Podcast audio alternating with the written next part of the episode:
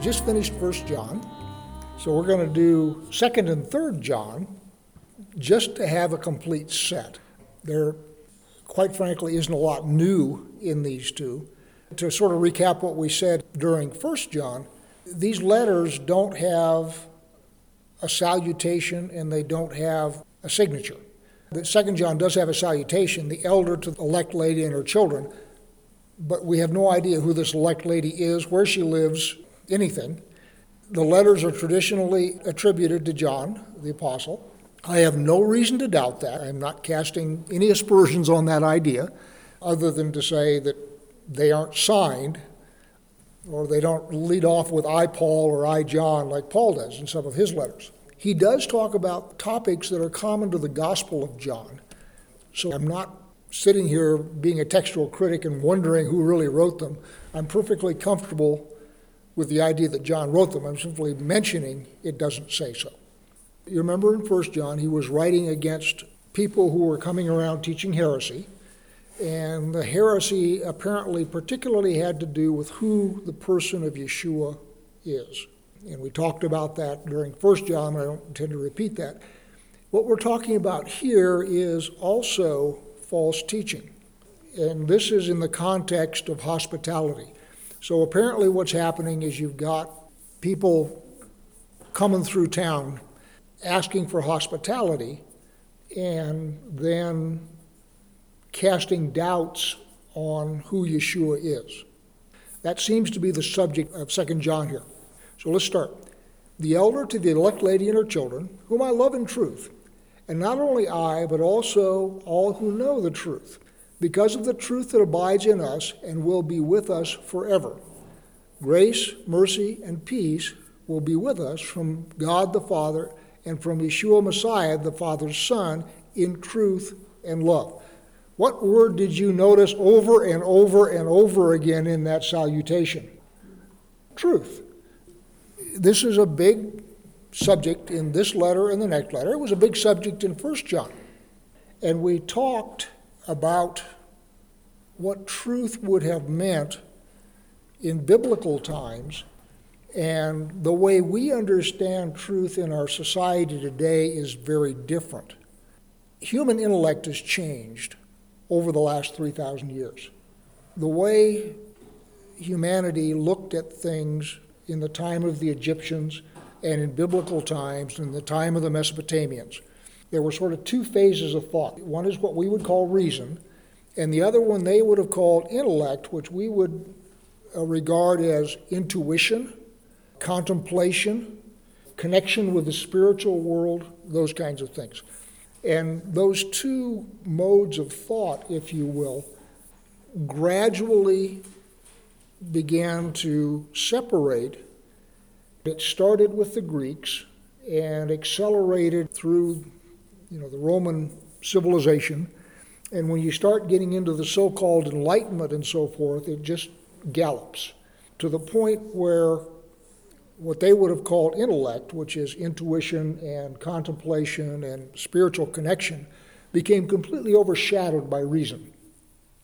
And the reason for that, of course, is that reason has been really successful in producing stuff. It's been exceptionally successful in producing goods and services.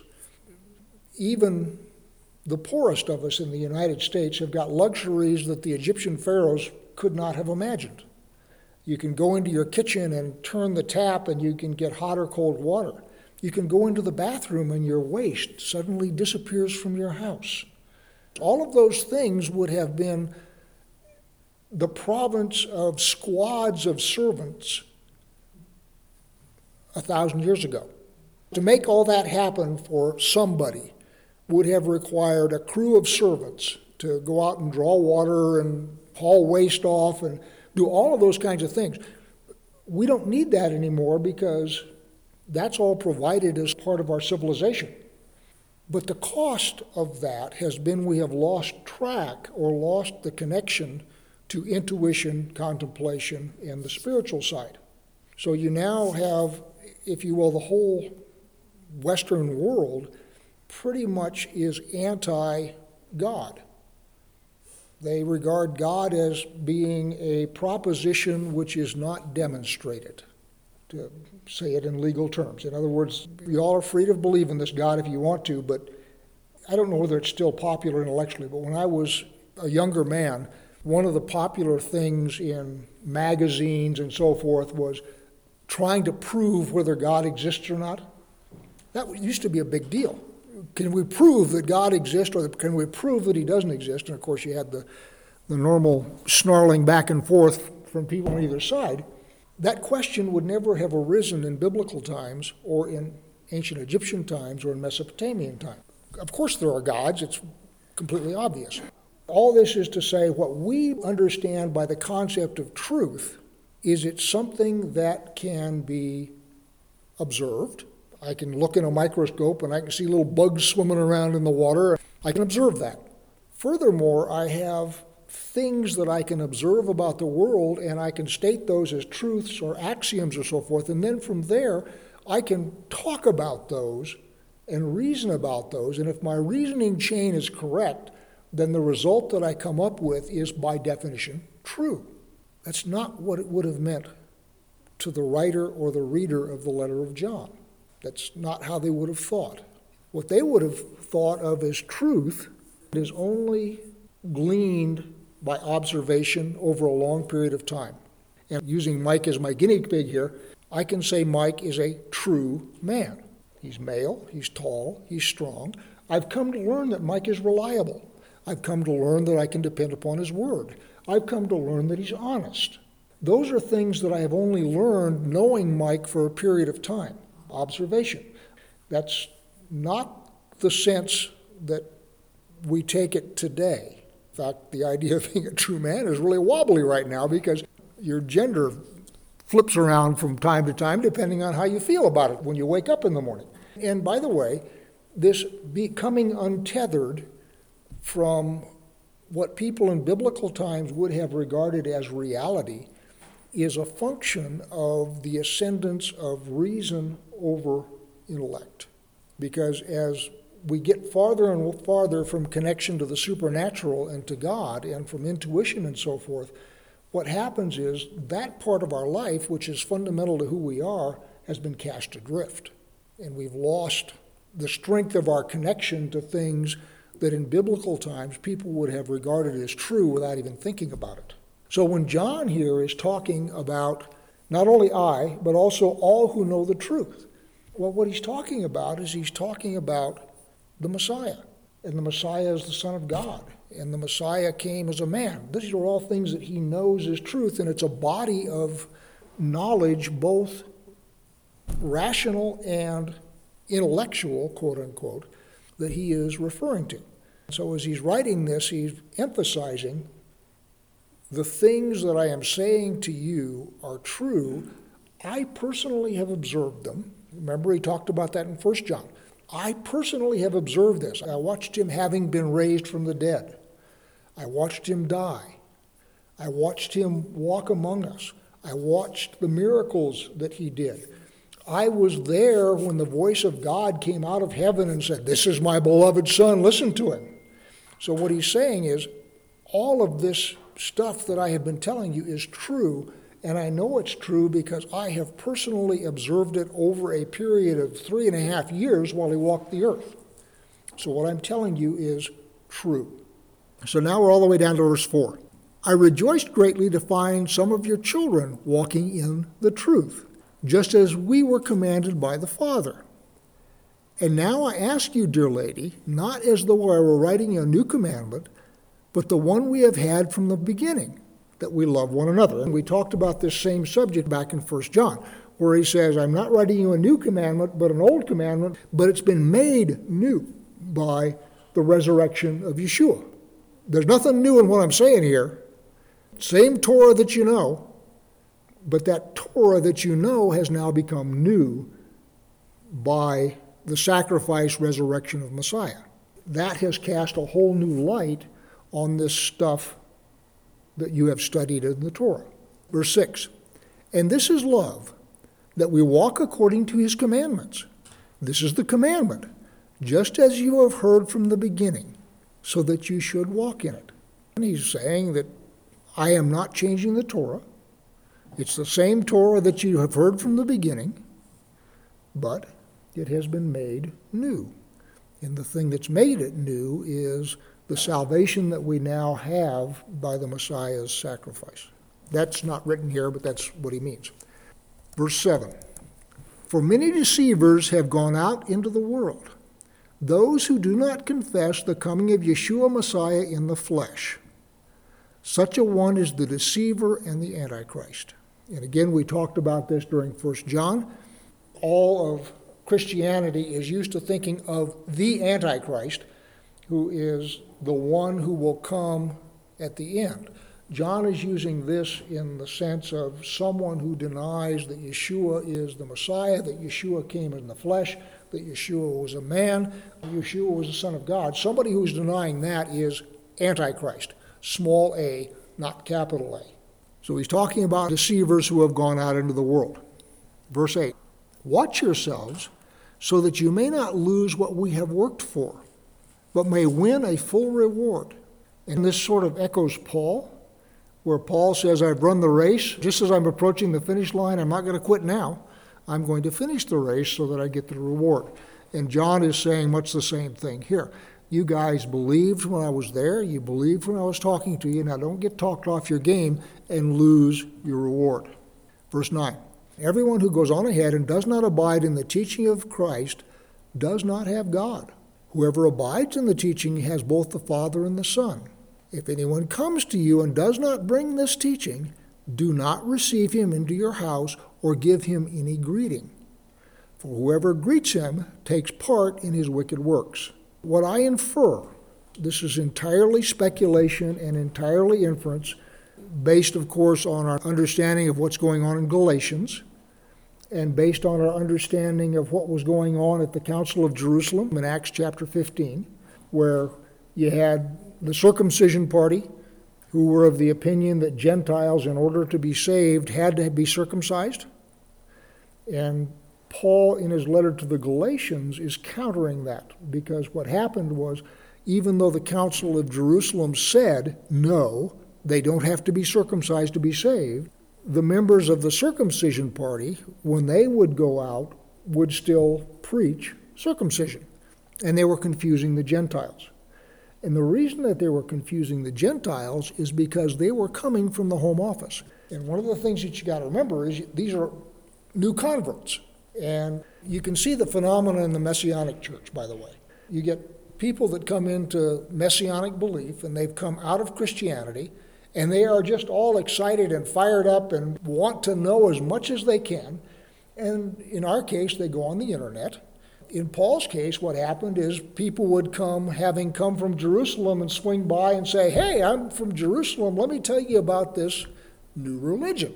Just like we have people, let's go to find a teacher on the internet that's going to talk about this, that, or the other thing.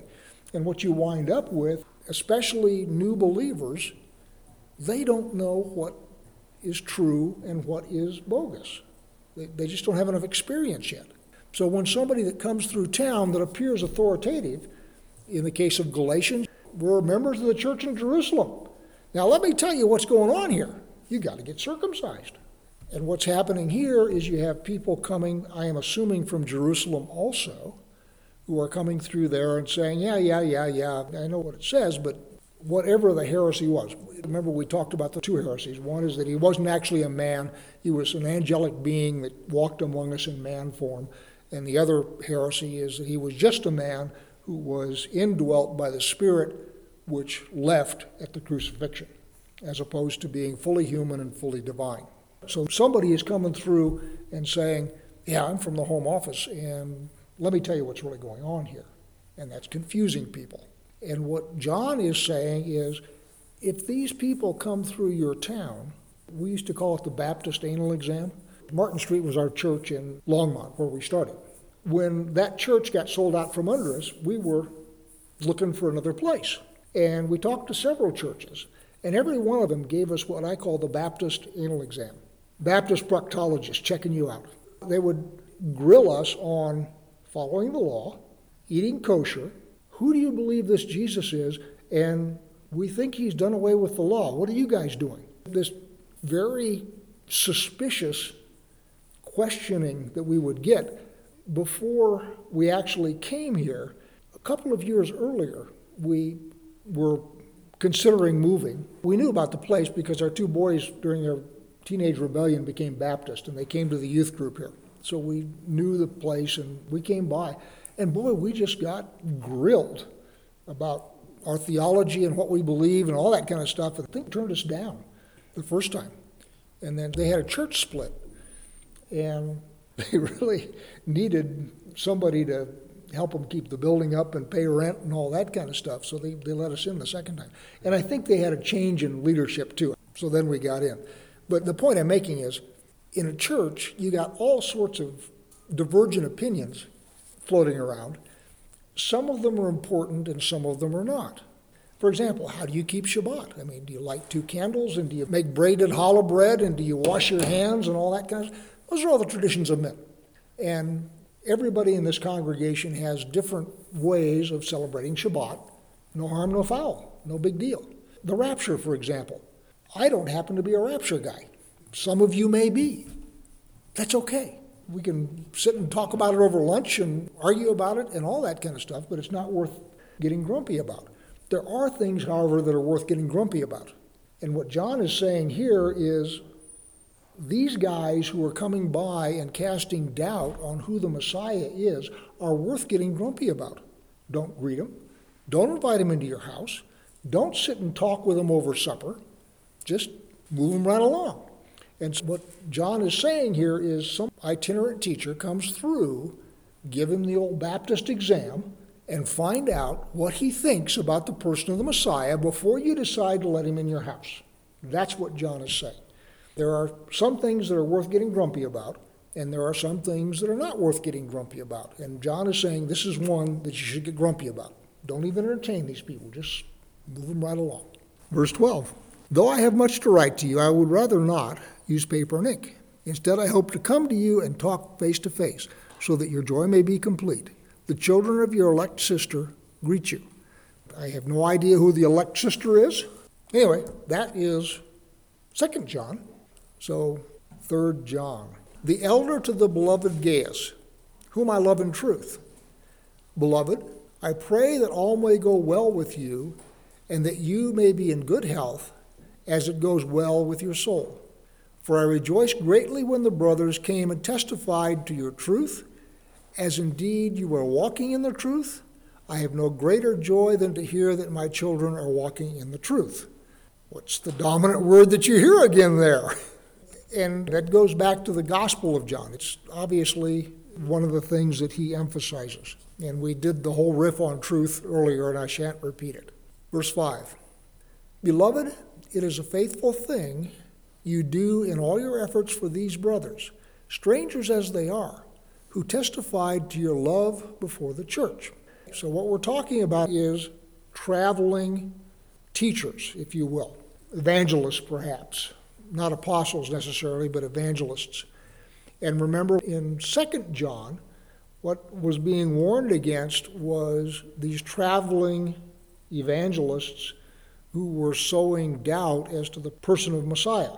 Here he's talking about evangelists whom he approves of, and he's commending Gaius for greeting them, taking care of them, and they are reporting back to the home office that Gaius is solid. Second half of verse 6. You will do well to send them on their journey in a manner worthy of God, which is to say, give them hospitality. Remember in the previous letter, it was saying, don't give them any hospitality. These guys are okay, so you do want to give them hospitality. Verse 7 For they have gone out for the sake of the name, accepting nothing from the Gentiles. Therefore, we ought to support people like these, that we may be fellow workers for the truth. All right, Gentiles. What I don't know here is what he means. In the letter to the Romans, Paul wrote, you got four groups of people in the Roman church. Orthodox Jews do not believe in Yeshua, just plain old garden variety Jews. You've got Messianic Jews, like Paul. Paul's a Messianic Jew. You have got proselytes who are Gentiles who are undergoing the process of conversion to Judaism. And they are under the tutelage of the synagogue, and at some point they will be circumcised and they will be accepted into Judaism. That's their goal. We want to be Jews. And then finally, you have got Gentiles who have had the Holy Spirit land upon them in the same way that Cornelius did, for example, in the book of Acts. So these are Gentiles who have come in because that's where the books are. So they've had the baptism of the Holy Spirit, they are believers, and they want to now study. So you got these four groups within the synagogue, and there's tension among them. What I don't know is what John means by Gentiles. Does he mean wild Gentiles who have never heard the Word of God and are not born again and so forth? Does he mean Gentiles in the Roman sense, which is to say they have the Spirit of God, they are believers in Yeshua, but they were not born Jews? So I don't know in what sense he means Gentiles here if he's writing to a Hebrew synagogue, then Gentiles means non Jews. I'm not sure what we're talking about here. Accepting nothing from the Gentiles could be I have only traveled in believing communities, and that's where I'm getting my support. It could mean I'm writing to a synagogue, in which case we're talking about Jews and Gentiles. Just don't know. Verse 8 Therefore, we ought to support people like these that we may be fellow workers for the truth. This is very Jewish. One of the things in a Jewish community, you have yeshiva students, rabbis, so forth, that don't have a regular job, and they are supported by the merchant class of people within the synagogue. And within Judaism, the merchant class is regarded as partaking in the merit of the ones who are studying Torah because they're the ones that make it possible. So they get vicarious credit, if you will, for being Torah scholars, even though they're businessmen. And I'm not knocking that in any way. I'm not mocking it or anything. I just, I'm just saying that's the way many Jewish communities are organized. And here, he's saying the same thing. We ought to support people like these, the people who are coming around teaching about Yeshua, that we may be fellow workers for the truth. Our support for them gets us credit in the same way that those who are going out and teaching get credit. Verse 9 I have written something to the church, but Diotrephes, who likes to put himself first, does not acknowledge our authority. So he has written something to the church of which Gaius is a member. And this guy Diotrephes doesn't regard John as authoritative and has been blocking his communication with the church. So Diotrephes, who likes to put himself first, does not acknowledge our authority. So if I come, I will bring up what he is doing, talking wicked nonsense against us. And not content with that, he refuses to welcome the brothers and also stops those who want to and puts them out of the church. So this guy is apparently a local heavy hitter, got a lot of influence, doesn't like John, and furthermore, doesn't like the people who John approves of, and so is preventing people in the community from welcoming those folks. And if anybody does welcome those folks, he's agitating to get them thrown out of the church. Verse 11 Beloved, do not imitate evil, but imitate good. Whoever does good is from God. Whoever does evil has not seen God. Demetrius has received a good testimony from everyone and from the truth itself. We also add our testimony, and you know that our testimony is true.